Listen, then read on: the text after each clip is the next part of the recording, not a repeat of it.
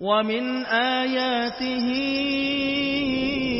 أن خلق لكم من أنفسكم أزواجا أزواجا لتسكنوا إليها وجعل بينكم مودة ورحمة. السلام عليكم ورحمة الله وبركاته. إن الحمد لله نحمده ونستعينه ونستغفره ونعوذ بالله من شرور أنفسنا وسيئات أعمالنا. من يهده الله فهو المهتد ومن يضلل فلن تجد له وليا مرشدا. أشهد أن لا إله إلا الله وحده لا شريك له وأشهد أن محمدا عبده ورسوله الذي لا نبي بعده. وقال الله سبحانه وتعالى يا أيها الذين آمنوا اتقوا الله حق تقاته ولا تموتن إلا وأنتم مسلمون. يا أيها الذين آمنوا اتقوا الله وقولوا قولا سديدا. يصلح لكم أعمالكم ويغفر لكم ذنوبكم. ومن يطع الله ورسوله فقد فاز فوزا عظيما. يا أيها الناس اتقوا ربكم الذي خلقكم من نفس واحدة وخلق منها زوجها وبث منهما رجالا كثيرا ونساء واتقوا الله الذي تساءلون به والأرحام. إن الله كان عليكم رقيبا. أما بعد نستقل الحديث كتاب الله وخير الهدي هدي محمد صلى الله عليه وسلم. وشر الأمور محدثاتها وكل محدثة بدعة Wa kulla bid'atin dalala wa kulla dalalatin finnar. Ma'asyarul muslimin wal muslimat, para pemirsa Rosat TV, dan para pendengar radio Medan Mengaji di Matambun Anda berada, Alhamdulillah, kita kembali bersua dalam kajian serial klinik pernikahan, di mana kita masih membaca kitab ya, yang ditulis oleh Syekh Badar bin Ali Al-Utaibi yaitu Ishrun Nasihah 20 nasihat di ukhti qabla zawajiha untuk para untuk saudariku sebelum dia menikah. Yang tentunya 20 nasihat ini juga sangat bagus untuk akhwat-akhwat para ibu yang sudah menikah tentunya. Bukan hanya untuk yang belum menikah. Dengan artian apabila dia seorang akhwat yang masih jomblo yang belum menikah, ya inilah persiapan dia dalam menghadapi hari-hari pernikahannya di saat dia uh, mengayuh bahtera rumah tangga bersama suaminya. Untuk yang sudah menikah, ya tentunya ini sebagai uh, kita katakan petunjuk lah, ya pedoman dalam mengarungi bahtera rumah tangga yang pastilah di sana sini akan muncul banyak problem-problem rumah tangga. Ikhwah, di kajian lalu kita telah bahas nasihat yang ke-18 yaitu uh, bagaimana cara seorang istri menghadapi suami yang sedang marah. Ya. Bagaimana cara istri menghadapi suami yang sedang marah. Ini sudah kita bahas. Sekarang an-nasihatut tasi'atu asyarah. Nasihat yang ke-19. Berarti tinggal satu poin lagi. Selesailah nasihat ini. Apa nasihat yang ke-19? Al-mushkilatul laisat aiban. Kata beliau penulis, yang namanya problem itu bukan aib. Ya, yang namanya problem itu bukan aib. Masalah yang muncul dalam rumah tangga itu bukan aib. Ya, karena bagaimanapun, ya rumah tangga pasti adalah masalahnya. Walakin al-aib fi kaifiyati ta'amul ma'aha.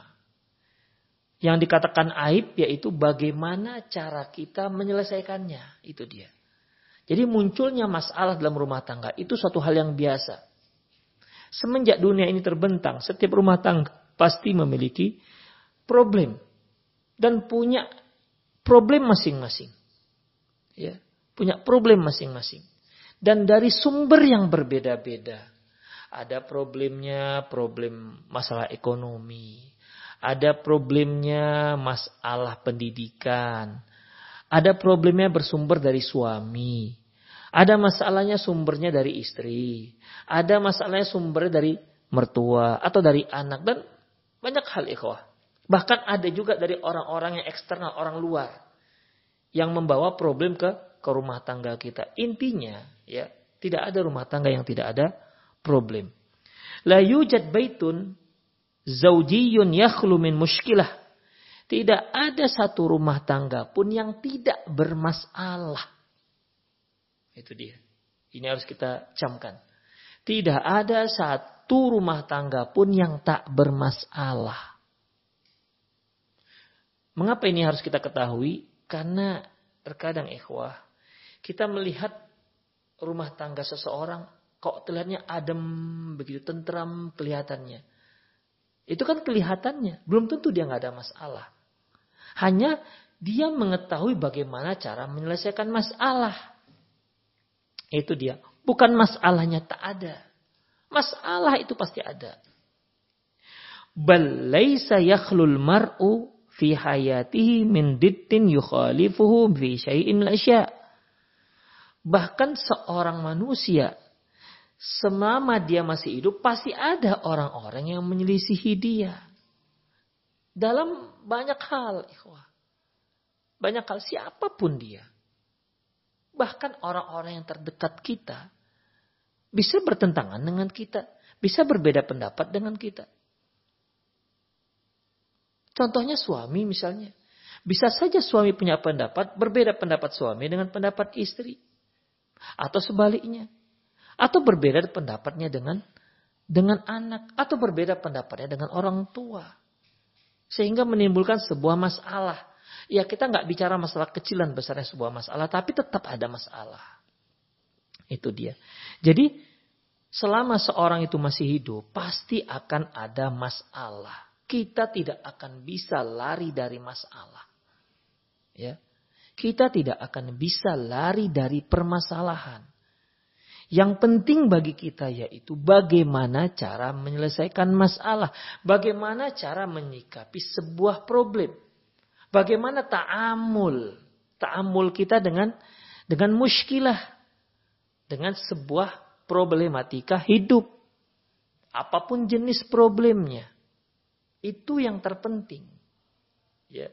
Terkadang ada orang yang tertimpa masalah berat yang menggelayut dalam pikirannya hingga membuat dia tidur tak nyenyak, makan tak enak. Bahkan tak bisa tidur saking dia merasa berat bebannya. Ada orang-orang yang menyatakan menterapi dengan cara pergi ke tempat yang sunyi kemudian dia berteriak sekeras-kerasnya. Dia mengira itu bisa menyelesaikan masalah. Mana bisa menyelesaikan masalah? Ya. Ketika dia berteriak memang iya selesai masalahnya. Setelah teriak muncul lagi masalahnya. Ada orang yang mau lari dari masalah dengan cara apa? Mungkin dia dugem. Atau dia cari pelarian dengan maksiat. Dia terprosok dalam narkoba. Dia kira ketika dia melak, me, apa namanya terlibat dalam narkoba, dia kira akan menyelesaikan masalah dia atau akan menyelesaikan problem di, berat dia. Padahal tidak. Demikian ikhwah. Jadi sekali lagi ikhwah, yang namanya masalah, problematika hidup, problem rumah tangga, itu pasti ada siapa pun Anda, sesoleh apa pun Anda. Sehebat apa pun ilmu Anda, pasti rumah tangga Anda sedikit banyak punya masalah. Itu dia. Sekali lagi, masalah yang muncul dalam rumah tangga kita itu bukanlah sebuah aib. Yang aib yaitu ketidakpiawaiannya kita dalam menyelesaikan masalah tersebut. Jadi di sini dikatakan tidak ada seorang pun yang tidak ada, yang cocok. Artinya tidak ada seorang pun di dunia ini yang di mana tidak ada yang berselisih dengan dia, nggak mungkin ada. Pasti ada. Ya. Nggak ada seorang pun yang hidup di dunia ini dia hidup bagikan gigi geredang. Itu gigi geriginya cocok terus, nggak ada. Bahkan dengan orang-orang terdekat dia sekalipun. Siapa? Suami. Orang yang tercinta, yang paling dia cintai sekalipun. Kecintaannya sudah menjadi buah jantung sibiran tulang misalnya. Apakah dia pasti tidak akan cocok dengan kita 100% dari A sampai Z? Tidak mungkin. Ya, tidak ada. Pasti di sana sini ada ketidakcocokannya. Hanya saja bagaimana cara kita menanggulangi ketidakcocokan tersebut. Itu ikhwah. Ya. Terkadang ada orang-orang yang sebelum menjalani rumah tangga mereka khawatir akan muncul masalah di rumah tangga Akhirnya dia melakukan uh, fase pacaran untuk penyesuaian. Inilah dia. Sampai ada yang berpikir, gimana kita bisa berumah tangga? Gimana kita bisa mengetahui calon pasangan kita kalau kita nggak pacaran? Na'udzubillah min dalik. Demikian ikhwah. Jadi, sekali lagi, yang bermasalah bukan masalahnya. Yang bermasalah adalah bagaimana cara kita menanggulangi permasalahan. Kama qala Ibnu Wardi filamiyatihi sebagaimana yang dikatakan Ibnu Wardi dalam kitab ataupun dalam bait syair lamiyahnya. Apa katanya? Laisa yakhlul laisa yakhlul mar'u min ad-diddi walau bitagha al-uzlata fi ra'sil jabal. Tidak ada seorang pun tidak ada seorang pun yang terhindar dari apa yang namanya uh, tidak ada seorang pun yang terhindar dari sesuatu yang menyelisihi dia. Walaupun dia mengasingkan diri di puncak gunung. Walaupun dia mengasingkan diri di puncak gunung, dia sendiri. Ya, dia sendiri. Jadi jangan dikira ketika kita mengasingkan diri lari dari masalah, lantas masalah nggak akan datang. Akan muncul masalah ya akan muncul masalah. Oke lah, kita anggaplah ada seorang dia nggak mau ada masalah dengan dengan orang-orang. Dia ingin tidak ada bermasalah. Pergi dia misalnya sendirian di puncak Gunung Sinabung sana. Selesai masalahnya? Enggak. Tetap ada masalah. Di saat Sinabung erupsi, ha, masalah dia kan? Demikian. Mau ke mana dia pergi? Tetap ada masalah. Namanya masih hidup. Yang nggak ada masalah nanti ketika kita pertama sekali memijakkan kaki kita di surganya Allah Subhanahu wa taala. Allahu Akbar. Di situ baru tidak ada masalah. Yang ada hanya kenikmatan, kesenangan, keriangan, kegembiraan, nikmat, nikmat, nikmat semakin hari semakin nikmat, semakin hari semakin bahagia, tidak berkurang bahkan dia semakin bertambah. Bahkan ketampanan ahli surga akan terus bertambah. Kecantikan bidadari surga akan terus bertambah, bertambah, bertambah.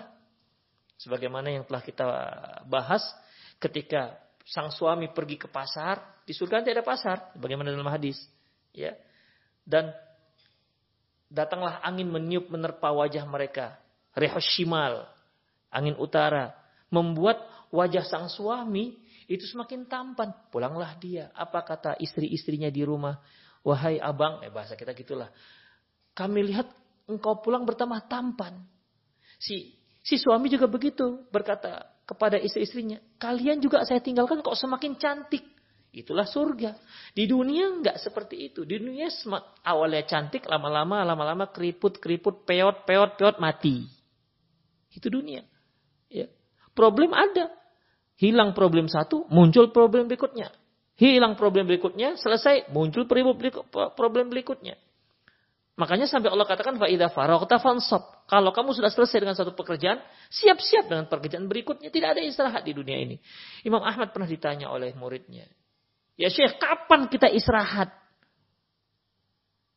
Apa kata Imam Ahmad? Saat kita memijakkan kaki di surga. Itu dia. Apakah tidur istirahat? Tidur nggak istirahat. Cobalah tidur satu hari. Kalau nggak sakit-sakit badannya.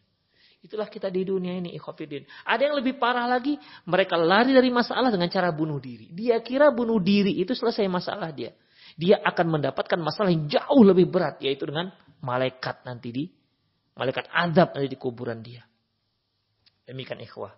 Jadi kata Ibnu Wardi, laisa yakhlul mar'u min diddin walau bitagha walau bitagha uzlata fi ra'sil jabal. Tidak ada seorang pun yang terbebas dari sesuatu yang melisihi dia walaupun dia mengasingkan diri di puncak gunung sono.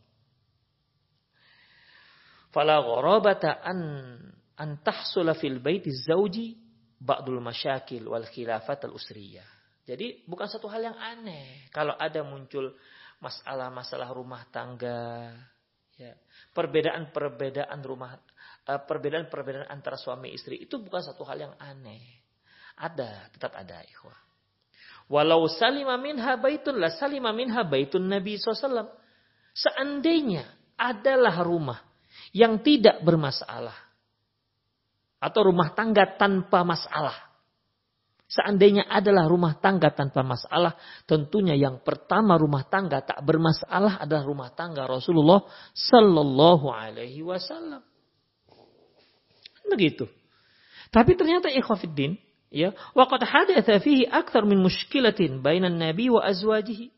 Ternyata muncul banyak masalah antara Rasulullah SAW dan istri-istri beliau. Tetap ada masalah. Ya. Jadi bayangkan Rasulullah Shallallahu Alaihi Wasallam Sayyidul Mursalin. Rasulullah itu merupakan pemimpin seluruh para rasul. Kalau kita nggak usah bicara masa ketakwaan beliau lah, ya tidak ada orang yang lebih takwa dibandingkan Rasulullah Shallallahu Alaihi Wasallam. Tidak ada. Ya. Tidak ada wanita yang lebih bertakwa pada zaman sahabat melebihi takwanya para istri-istri Rasulullah Sallallahu Alaihi Wasallam. Kedalaman ilmu mereka. Karena mereka langsung bertemu dengan Rasulullah. Apalagi masalah rumah tangga. Mereka yang langsung dipimpin oleh Rasulullah SAW sebagai kepala rumah tangga. Tapi apakah rumah tangga Rasulullah tanpa masalah? Ada masalah. Ya, tetap ada masalah.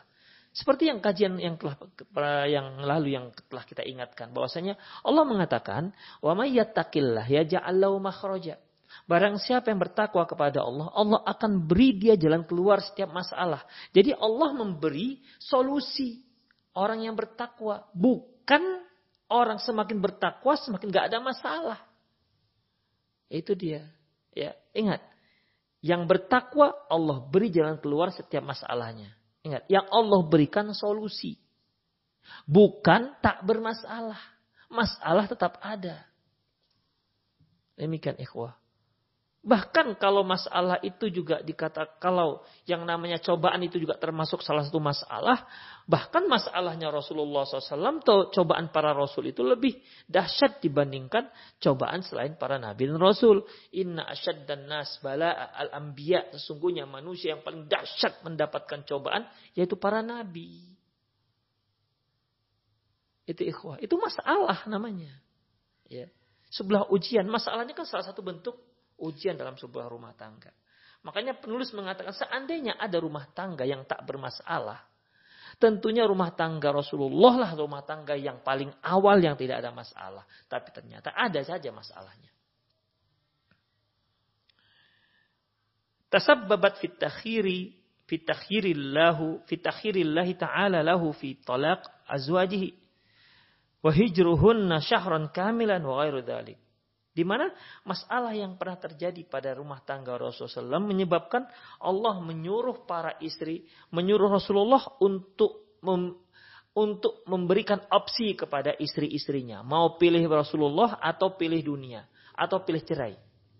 Ini ini yang disebutkan Allah Subhanahu wa taala dalam surah Al-Ahzab ayat uh, 28 29 Allah firman, Ya ayuhan nabiyyu kul li azwajika in kuntunna turidun Allah wa in kuntunna turidun in kuntunna turidun dunya hayatad dunya wa zinataha.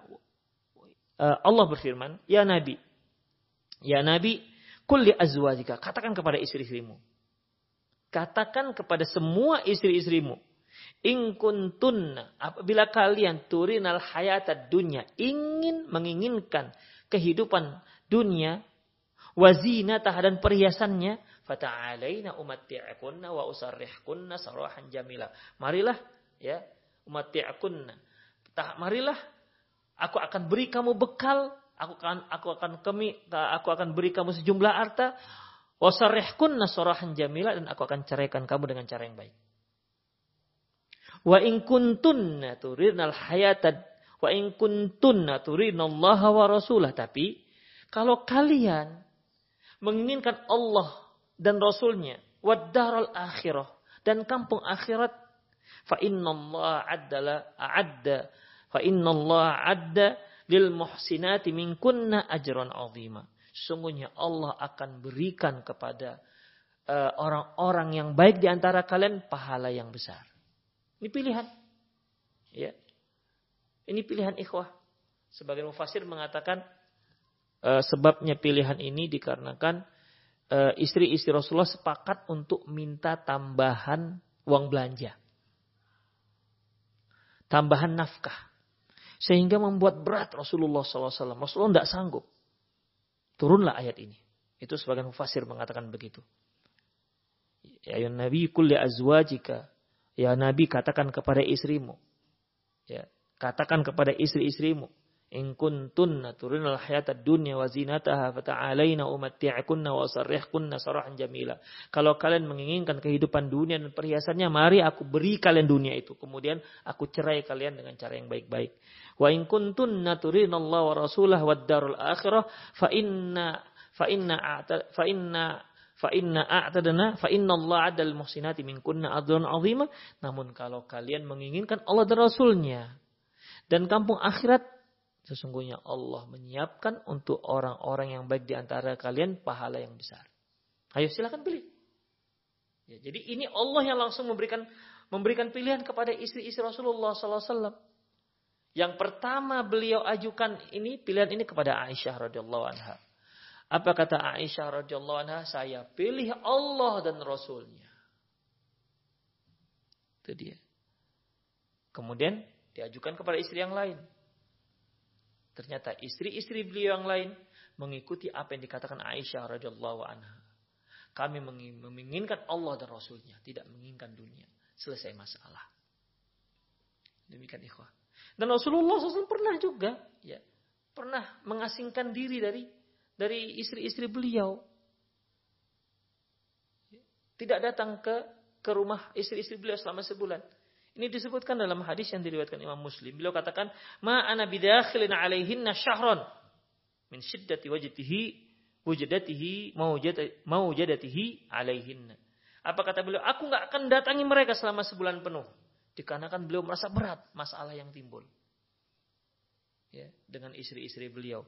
Dalam riwayat Muslim, ya, wa kana aqsamu alla yadkhul alaihinna syahron min syiddati maujidatihinna maujadatihinna alaihinna maujatihi maujadatihi alaihinna beliau bersumpah nggak akan mengunjungi mereka semua selama sebulan. Ya dikarenakan beliau merasa berat. Ya, berat dengan dengan masalahnya dengan dengan istri-istri beliau sampai seperti itu ikhwah artinya rumah tangga Rasulullah juga punya masalah itu dia rumah tangga Rasulullah punya masalah. Siapa yang berani menyaksikan kepiawaian Rasulullah SAW dalam memimpin rumah tangganya? Ada yang menyaksikan? Ataukah ada seorang kepala rumah tangga yang lebih hebat, lebih piawai, lebih alim, lebih takwa ketimbang Rasulullah SAW? Gak ada kan? Tapi toh ternyata rumah tangga Rasulullah SAW ada masalah. Artinya kalau rumah tangga Rasulullah aja ada masalah yang dalamnya orang yang paling takwa, paling dekat, bahkan Khalilur Rahman kekasih Allah, ya. Istri-istri beliau adalah orang-orang yang bertakwa. Itu aja ada masalah. Rumah tangga yang seperti ini levelnya, ya. Ada masalah, muncul masalah. Apalagi rumah tangga kita itu maksud penulis ikhwah. Ya, itu maksud penulis. Ini untuk mendukung, untuk menguatkan judulnya yaitu Al-Mushkilatul Lais. Al-Mushkilah. Masalah itu bukan sebuah permasalahan. Al-Mushkilatul Laisa aib. Muskil itu, permasalahan itu bukan satu hal yang yang yang aib. Tetapi walakin al-aib fi kaifiyati ta'amul ma'aha. Tapi yang aib bagaimana sikap kita ketika berhadapan dengan masalah. Demikian ikhwah. Fahusulul muskilah, leisat muskilah. Munculnya masalah, itu bukanlah sebuah masalah. Walakinnal iskal fi turukil ilajil iskal. Tapi yang jadi masalah adalah cara dalam menterapi permasalahan, menterapi problem rumah tangga kita. Wa alaihi fa inni usiki biwasaya inda hululi ayyi mushkilatin. Dan sesungguhnya aku mewasiatkan kepada kalian wahai para istri, wahai wahai kamu istri dengan wasiat ketika terjadi muncul problem dalam rumah tangga. La'alla fiha dalalatun laki walahu ila abwabi hallihi. Semoga dengan wasiat-wasiat ini bisa menjadi petunjuk bagi kamu dan suamimu dalam menterapi, mencari solusi setiap problem rumah tangga yang yang dihadapi. Wa min. Di antara cara menyelesaikan masalah rumah tangga. Al-ula yang pertama. Al-mushkilatu asifah. Masalah rumah tangga itu asifah, itu seperti badai. Ya, badai. Wa indal awasifi la yahtadil maru illa tariq, illa tariq. Ketika terjadi badai, orang itu tidak tahu ke mana dia harus berjalan. Ya kalau misalnya ikhwah kita lagi di jalan nih, ya lagi di jalan tiba-tiba ada badai kencang misalnya, membuat kita nggak kelihatan melihat jalan, turun kabut misalnya. Kalau di Arab sana ada badai pasir. Kalau sudah terjadi badai pasir itu 2 meter ke depan kita nggak bisa melihat karena pasir kalau kita kan biasanya kalau kabut yang terbang itu mengelilingi kita. Kalau di sana ada pasir. Jadi pasir, semua pasir. Ya, kita nggak bisa melihat jalan. Makanya ketika terjadi badai, orang-orang nggak tahu ke mana harus berjalan. Karena nggak nampak jalannya. Ya, tidak kelihatan jalannya. Wa minal akhta'il bahthi an halil masyakil wa antum fi dakhiliha. Di antara satu kesalahan, kekeliruan apabila Anda mencari solusi problem sementara Anda berada dalam problem tersebut. Ya. Wa minal akhtati wa minal akhtai ayunazzifa man waqa'a fil wahli thiyabuhu wa rijluhu fitin. Termasuk sebuah kekeliruan apabila seorang membersihkan apabila seorang yang membersihkan badannya sementara bajunya dan kakinya sedang berada di lumpur. Ya nggak kan bisa bersih-bersih. Itu dia. Jadi bagaimana maksudnya ini? Ya. Bagaimana maksudnya? Maksud beliau yaitu fa'afdal fa'afdal khutuwati halul masyakilati al-khuruj min asifatiha. Cara menyelesaikan masalah ya yaitu keluar dulu dari badai tersebut keluar dulu dari badai, ya. Jangan ketika kita badai, ada badai kita dengan istri kita misalnya menyelesaikan masalah. Akhirnya apa? Ikhafiddin. Namanya lagi sedang badai. Kedua-duanya sedang galau. Kedua-duanya sedang kalut. Kedua-duanya sedang tidak berpikir waras. Akhirnya bagaimana? Gak banyak. Gak banyak yang terlepas dari apa? Dari jatuhnya cerai. Dari terjadinya perceraian. Kenapa? Diambil dengan spontan. Diambil dengan pikiran yang gak waras. Diambil dengan pikiran yang tidak tenang. Pikiran yang dalam keadaan angkara murka. Pikiran yang dalam keadaan galau. Yang sudah penat. Demikian. Akhirnya udahlah. Talak. Cerai. Atau kalau dari istri. Udah bang. Ceraikan saja aku bang. Kata suami. Oke lah. Ku cerai kau. Hmm. Sudah tenang. Nyesal itu dia. Sudah tenang, nyesal. Bahkan ada ikhwah, seorang laki-laki, entah kenapalah apa yang terjadi, marah dengan istrinya, langsung talak tiga.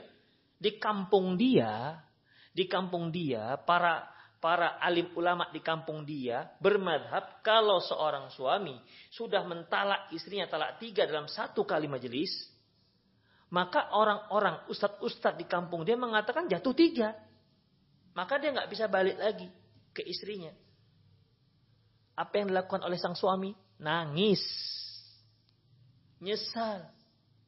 Aduh, gimana saya mau kembali dengan istri saya tuh? Nyesal. Kenapa? Karena ingin menyelesaikan masalah tapi dalam keadaan kalut, badai. Jadi jangan menyelesaikan masalah dalam keadaan kalut. Tenang dulu ikhwah.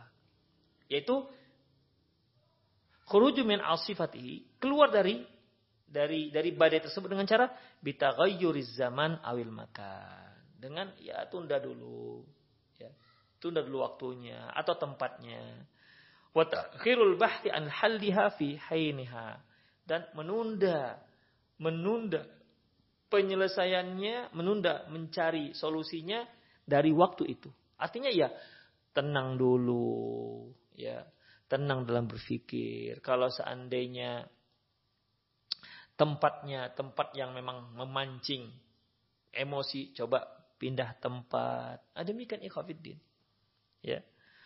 Walihada kam min qararin min ahdi zawjaini ittakhadahu asna al-mushkilati thumma nadima ba'da dhalik. Oleh karena itu, oleh karena itu berapa banyak pernyataan salah seorang dari suami istri yang dia ambil dalam di saat kondisi yang di, di saat kondisi munculnya masalah akhirnya dia nyesal dengan pernyataan itu, nyesal dengan kesimpulannya. Waqad la yanfa'un nadam hina idin. Bahkan terkadang penyesalan tidak ada manfaatnya sama sekali. Demikian. Ini sering ikhwah. Sering. Ya. Sering terjadi yang seperti ini. Bahkan kalau suami istri yang sudah sering-sering bertengkar, kalau masih talak satu, talak talak dua, itu masih mereka tengkar aja. Ya, mereka tengkar saja. Ketika jatuh talak tiga, habis. Menyesal. Barulah teringat anak-anak. Anak-anak selalu menyebut-nyebut emaknya. Ingin agar emak dan bapaknya kembali bersatu. Ingin santai bersama emak dan bapaknya. Tapi mau bagaimana lagi? Talak tiga sudah jatuh. Ha ya tidak boleh dia kembali ke suaminya hatta tangkiha fa in talaqha fala tahilu lahu min ba'du hatta tangkiha zaujan ghairah. Kalau ternyata jatuh talak tiga maka dia tidak halal balik ke istrinya. Sampai si istri nikah lagi dengan dengan laki-laki yang lain. Itu ikhwah. Tidak halal. Coba mau bagaimana anak-anak kepingin bersama kembali ke ibunya, ayahnya. Ayahnya pun melihat anak-anaknya tidak bersama ibunya. Gimana? Melihat kalau dia bawa ke ibunya, mantan mantan istrinya, mereka sangat akrab segala macam. Mulailah berlinang air mata melihat keakraban mereka. Berlinanglah ya Allah. Saya bisa tidak bisa kembali lagi dengan istri saya. Sekarang menyesal. Karena apa? Ikhwah. Karena menyelesaikan dalam keadaan kalut. Dan tak jarang juga para istri yang mendesak-desai suami untuk cerai, minta cerai. Abang ceraikan aku, abang ceraikan aku. Oke, suami sekali, dua kali dia bisa tenang berpikir. Tiga kali, empat kali, lima kali akan ada waktu silap. Akan ada waktu di mana suami tidak bisa berpikir waras pada waktu itu. Tidak bisa berpikir tenang. Udah bang, ceraikan aku bang. Ku ceraikan katanya. Jatuh. Bahkan ku ceraikan tiga talak katanya. Sangat emosinya. Asik minta-minta cerai aja pun kau. Begitu. Sudah berkau-kau lagi. Itulah yang terjadi ikhwah. Ya. Ketika mereka bertengkar tidak ada cerita lagi abang, adik, mana cerita udah kau aku kau aku sudah. Kenapa? Sudah. Sudah apa? Emosi ikhwah. Ya. Makanya hati-hati dalam menyelesaikan masalah. Jangan di saat kalut. Tenang dulu. Tenang, tenang, dan tenang. Itu nasihat yang pertama. Nasihat yang kedua. Yuhramu syar'an khurujuki minal bait. Haram hukumnya syariat mengharamkan kamu lari dari rumah atau meninggalkan rumah suamimu. Wa ikhrajuhu laki minhu asyaddu jurman. Bahkan kalau kamu diusir. Kalau kamu diusir oleh suamimu juga itu lebih diharamkan lagi. Gak dibolehkan. Ya. Kan terkadang ikhwah. Bukan terkadang sih sering. Sering kita dengar suami istri bertengkar. Istri udah tiba-tiba udah main kemas saja tuh kopernya udah mau ke mana dik? Mau ke rumah orang tua. Begitu. Nggak tenang di sini rumah tangga ini macam apa ini? Begitu begitu. Ngomong sudah nggak tentu-tentu lagi ikhwah. Ya. Udah main kemas saja. Suami digitu kan sekali dua kali oke lah tenang. Tiga kali pergilah kau katanya udah. Udah main kasar-kasaran aja. Dan itu terjadi ikhwah. Dikit-dikit, dikit-dikit pulang, dikit-dikit lari, dikit-dikit lari. Ya orang tua akhirnya Bertanya kenapa nak, kenapa? Ya tentu si si istri akan bicara sesuatu yang tentunya memenangkan dirinya. Lebih cilaka lagi kalau orang tuanya tidak konfirmasi, tidak tabayun dari sang suami. Hanya semata-mata dari informasi anaknya. Oh, bertambah. Orang tua tidak bijak, bertambah. Udah nak, tak usah kau balik-balik lagi. Ngapain? Gak ada yang bisa diharapkan dari suami seperti itu. Semakin semangatlah anaknya kan. Demikian ikhwah. Inilah yang sering terjadi. Ya. Perpisahan-perpisahan seperti ini. Kenapa tidak bijak dalam menyelesaikan masalah?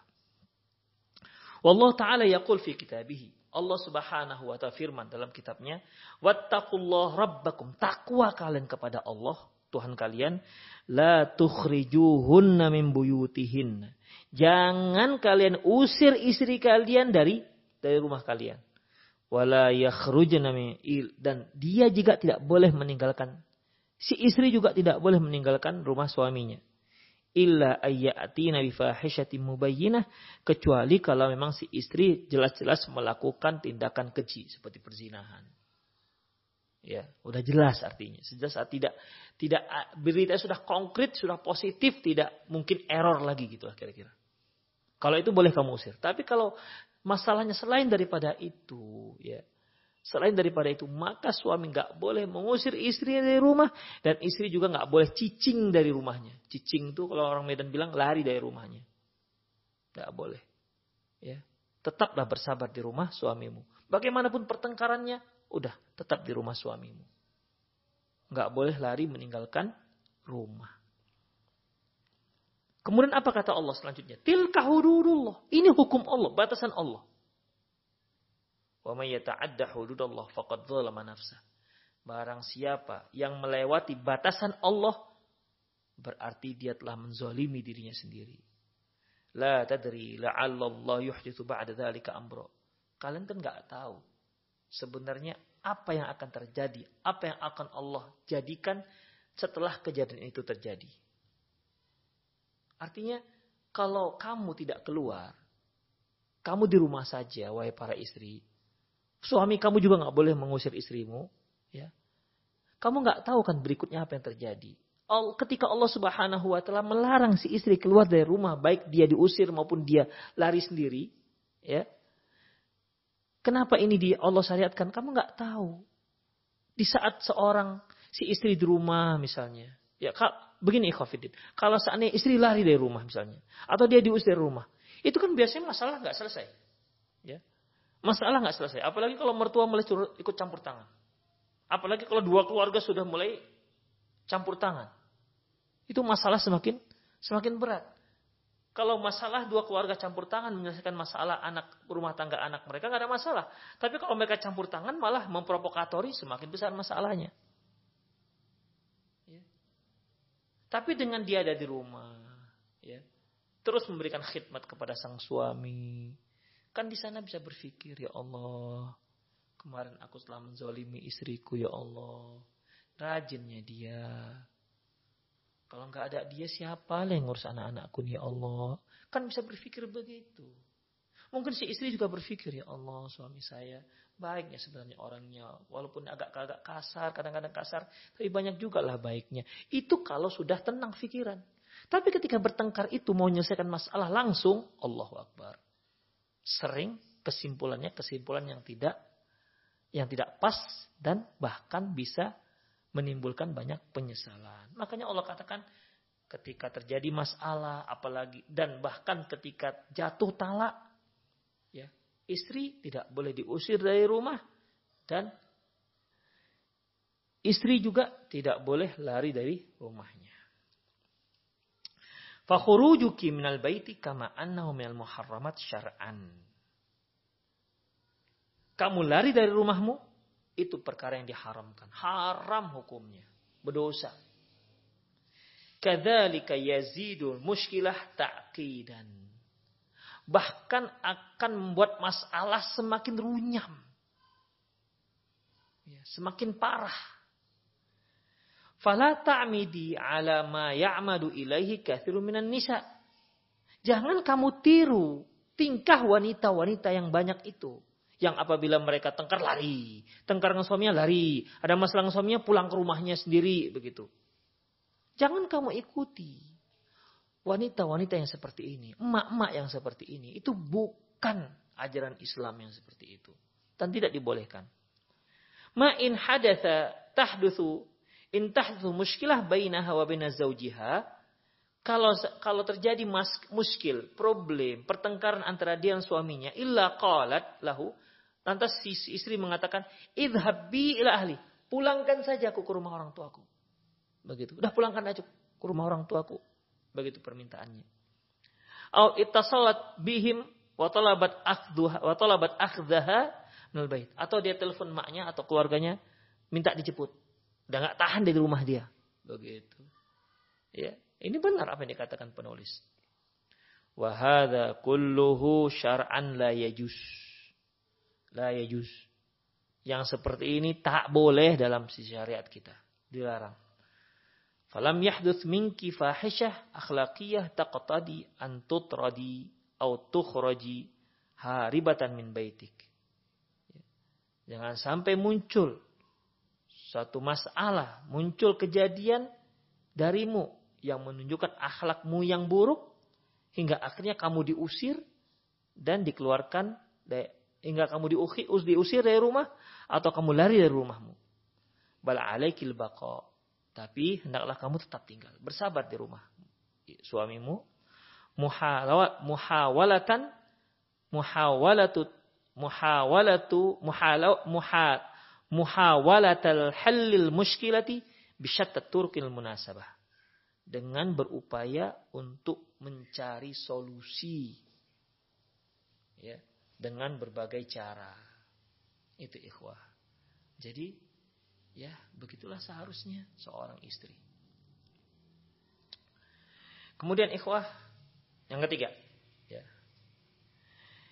yang ketiga caranya intinya ya ikhwah uh, untuk mas untuk yang kedua yaitu si istri tidak boleh keluar dari rumah. Apa pun cerita masalahnya. Ya. Suami tak boleh juga mengusir istrinya. Apa pun masalahnya. Kecuali illa ayati nabi fahisyati mubayyinah. Kecuali kalau memang ternyata siswa si istri melakukan perkara yang jelas kejinya seperti perzinahan. Baik. Itu udah dua ya. Yang ketiga, ihtimamud zat. Hendaklah perhatikan pokok permasalahan.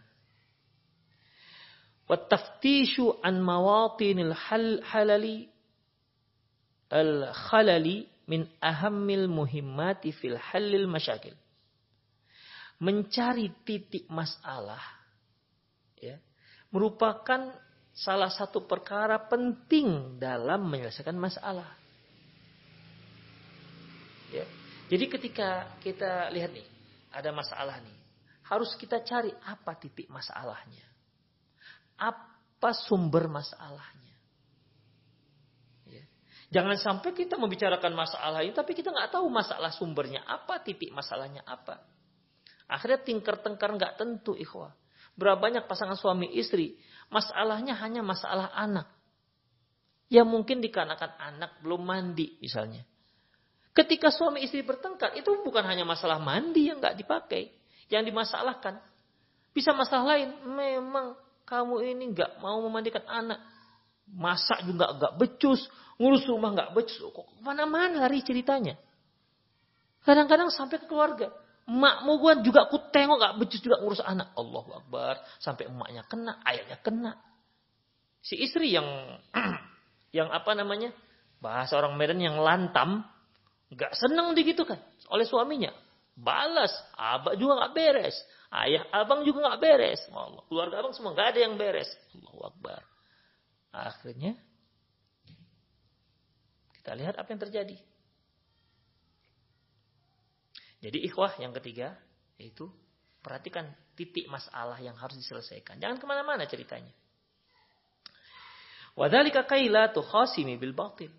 Agar kamu wahai para istri mendebat istri suamimu ataupun bertukar firman yang ataupun kamu meneng, menengkari suamimu dengan cara yang batil.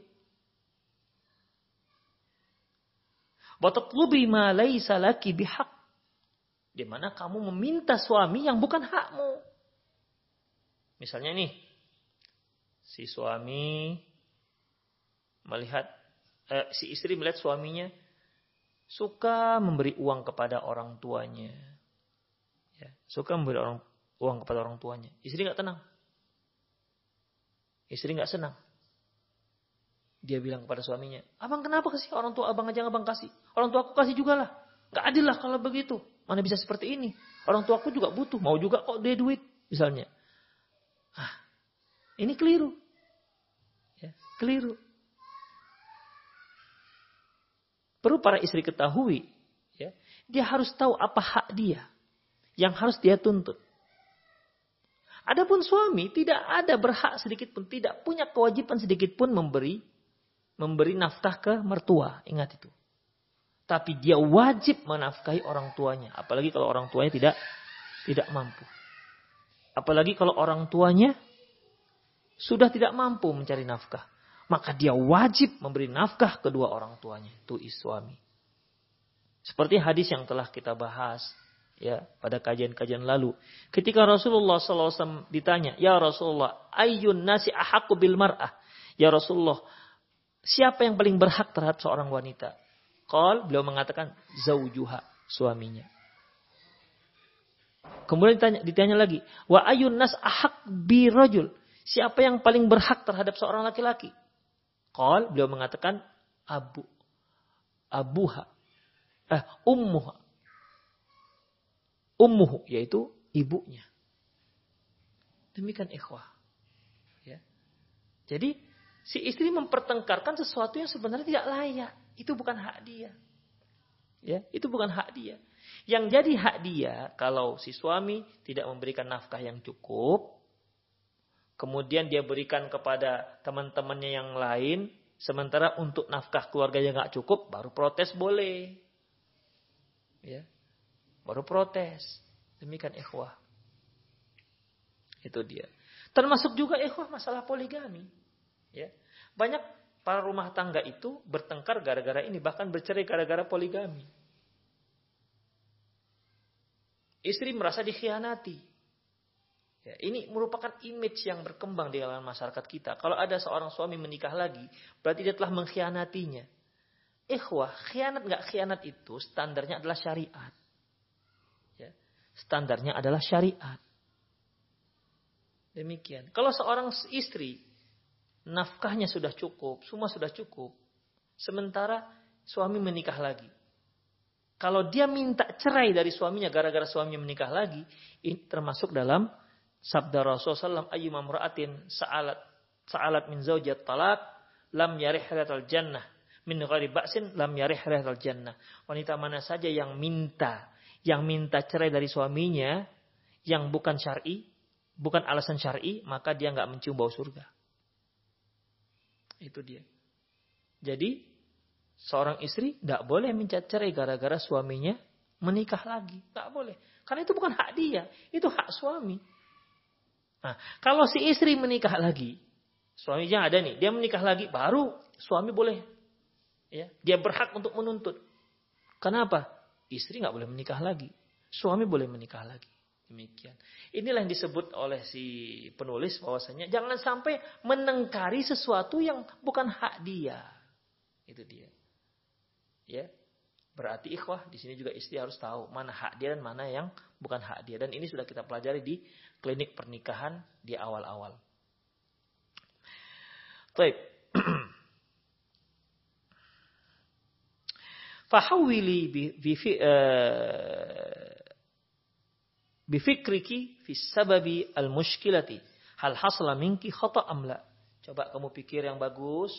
Apa nih penyebab masalahnya? Apakah ini kesalahanmu atau bukan? Fa innaki bimikdari ma'rifatuki bimikdari ma'rifatiki bi khataiki fil mas'alati yakunu qadra talabuki fi inhaiha wa harsuki ala salami ala silmi wa tasaluh. Sesungguhnya sejauh mana kamu mengetahui kesalahanmu, maka dia sembanding dengan keinginanmu untuk menyelesaikan masalah tersebut. Itu dia. Jadi semakin tahu si istri banyak kesalahannya, kesalahan itu dari dia, maka dia akan ingin menyelesaikan masalah akan lebih cepat. Demikian. Ya, dan ingin cepat berdamai. Amma in zananti annas sawab kullahu ma'aki. Adapun kalau kamu mengira bahwasanya semua kebenaran ada berpihak padamu, wa huwa kadzalika dhanna anna sawab kulluhu ma'ahu. Demikian juga suami bahwasanya semua bahwasanya kebenaran itu semua berpihak pada suami. Jadi ada dua istri ini. Istri merasa dia yang benar semua. Suami juga begitu, benar semua bahwasanya masing-masing mereka berpikir bahwasanya semua ber, kebenaran berpihak pada si istri. Atau suami juga ber, mengira bahwasanya semua kebenaran ada pada pihak suami. Pokoknya semua salah pada pasangannya. Begitu. Kalau sudah seperti ini, ikhwah, falaisa bainakuma minal qasimil mushtarak ma yad'u ila salami ila silmi wal masalih wal masalihah. Maka tidak ada persamaan yang bisa dijadikan sebagai titik tolak untuk berdamai. Walakin indama ta'tarifu kullun minkuma min khata'in fihi. Tapi kalau masing-masing di antara kalian mengakui kesalahannya, istri mengakui kesalahannya, suami juga mengakui, eh, mengakui kesalahannya, maka tataqallasu al-muskilatu wa tuqillu hujmuha. maka muskil masalah itu akan semakin kecil. Wa tadayyaqu dairatuha. Daerahnya juga akan semakin menyempit fayushilu halluha enda idin. Maka dengan demikian akan lebih mudah untuk menyelesaikan permasalahannya. Demikian ikhwah. Jadi masalah yang ketiga ini ya, cara yang ketiga harus tahu apa titik permasalahannya. Cari titik permasalahannya. Karena bagaimanapun pasti ada yang salah dan ada yang benar. Jika kita mengetahui kita yang salah, minta maaflah. Ya, minta maaflah ikhwah. Karena itu akan bisa menyelesaikan banyak permasalahan. Demikian ikhwah. Tiga poin. Ya ada beberapa poin lagi insya Allah. Ya, dalam kitab ini. Insya Allah akan kita kaji pada uh, kajian berikutnya. Besok insya Allah. Demikian aku qauli hadza wa astaghfirullah li lakum. muslimin innahu wal Bagi para pemirsa yang ingin bertanya silakan uh, kontak langsung ataupun telepon langsung interaktif dengan nomor telepon yang sudah tertera di layar kaca Anda atau juga bisa bertanya melalui via WhatsApp melalui nomor yang sama atau langsung melalui HP 0895 6113 27778. Sekali lagi bagi yang ingin bertanya langsung silakan cara interaktif eh, telepon dengan nomor yang ada di layar kaca Anda atau yang mau langsung memberikan WhatsApp kirim melalui WhatsApp silakan dengan nomor yang sama atau nomor yang ada di tangan saya ini yaitu 0895 6113 27778 silakan.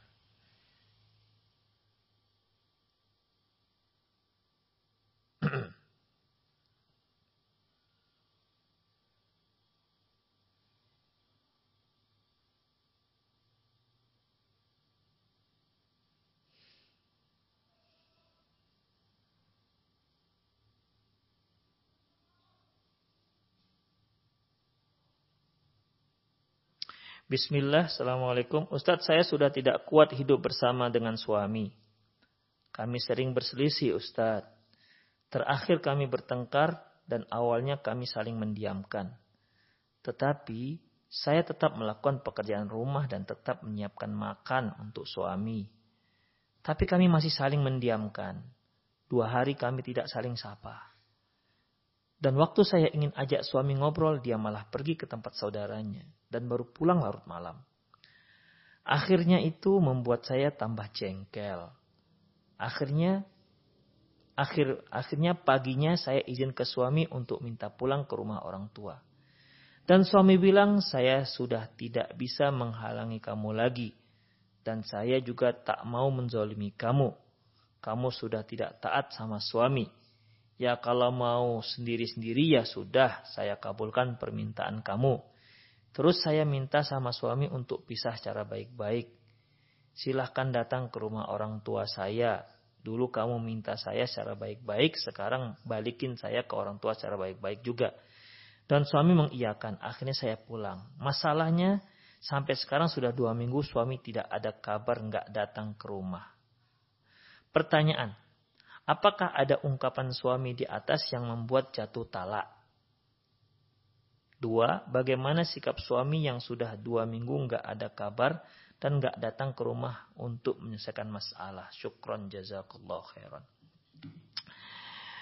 Uh, bagi yang bertanya, para ibu yang bertanya, semoga Allah Subhanahu wa taala memberikan solusi, memberikan jalan keluar problem rumah tangga ibu dan banyaklah berdoa kepada Allah Subhanahu wa taala semoga Allah memberikan jalan yang terbaik.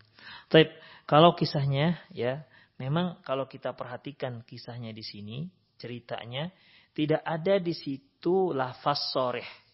Sebagaimana yang pada hari kemarin kita telah bahas dalam tanya jawab juga bahwasanya yang namanya talak itu ada dua. Ada yang lafzus sarih, lafaz yang jelas, ku cerai kamu, ku talak kamu. Ya. Ada yang lafaz ghairus sarih, yang tidak jelas. Seperti udah kamu pulang, kita pisah saja dan lain-lainnya. Ya. Untuk yang seperti ini, ya, untuk yang seperti ini, ini tidak ada yang sore. Tidak ada yang jelas. Makanya Ya, makanya si istri tanya pada suami, kemarin itu niatnya apa? Kalau memang maksudnya cerai, maka jatuhlah talak. Talak satu. Ya, maka jatuhlah talak satu.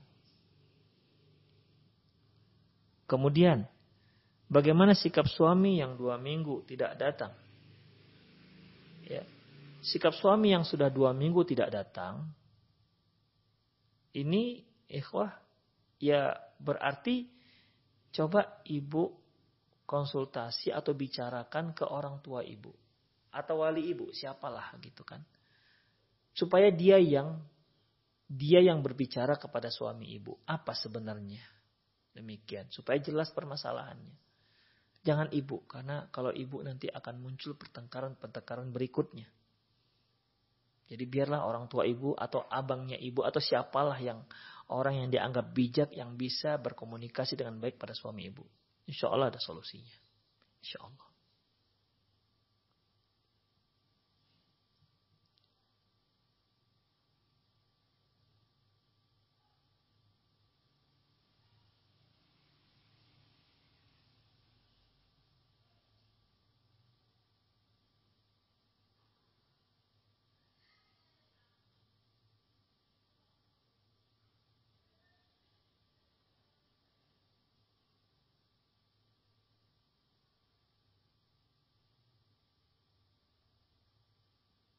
Assalamualaikum Ustaz, bagaimana cara terbaik untuk menasihati teman ngaji yang lebih tua umurnya dari kita ketika teman kita sudah tidak mulai tidak sholat lima waktu berjamaah ke masjid.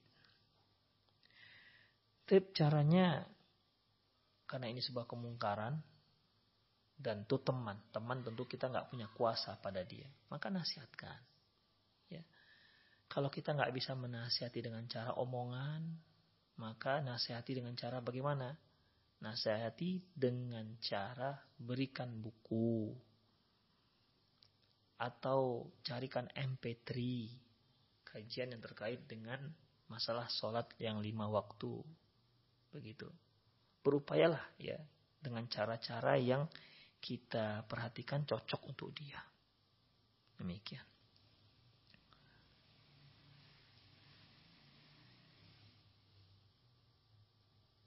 Tapi ikhwah sepertinya itu sajalah.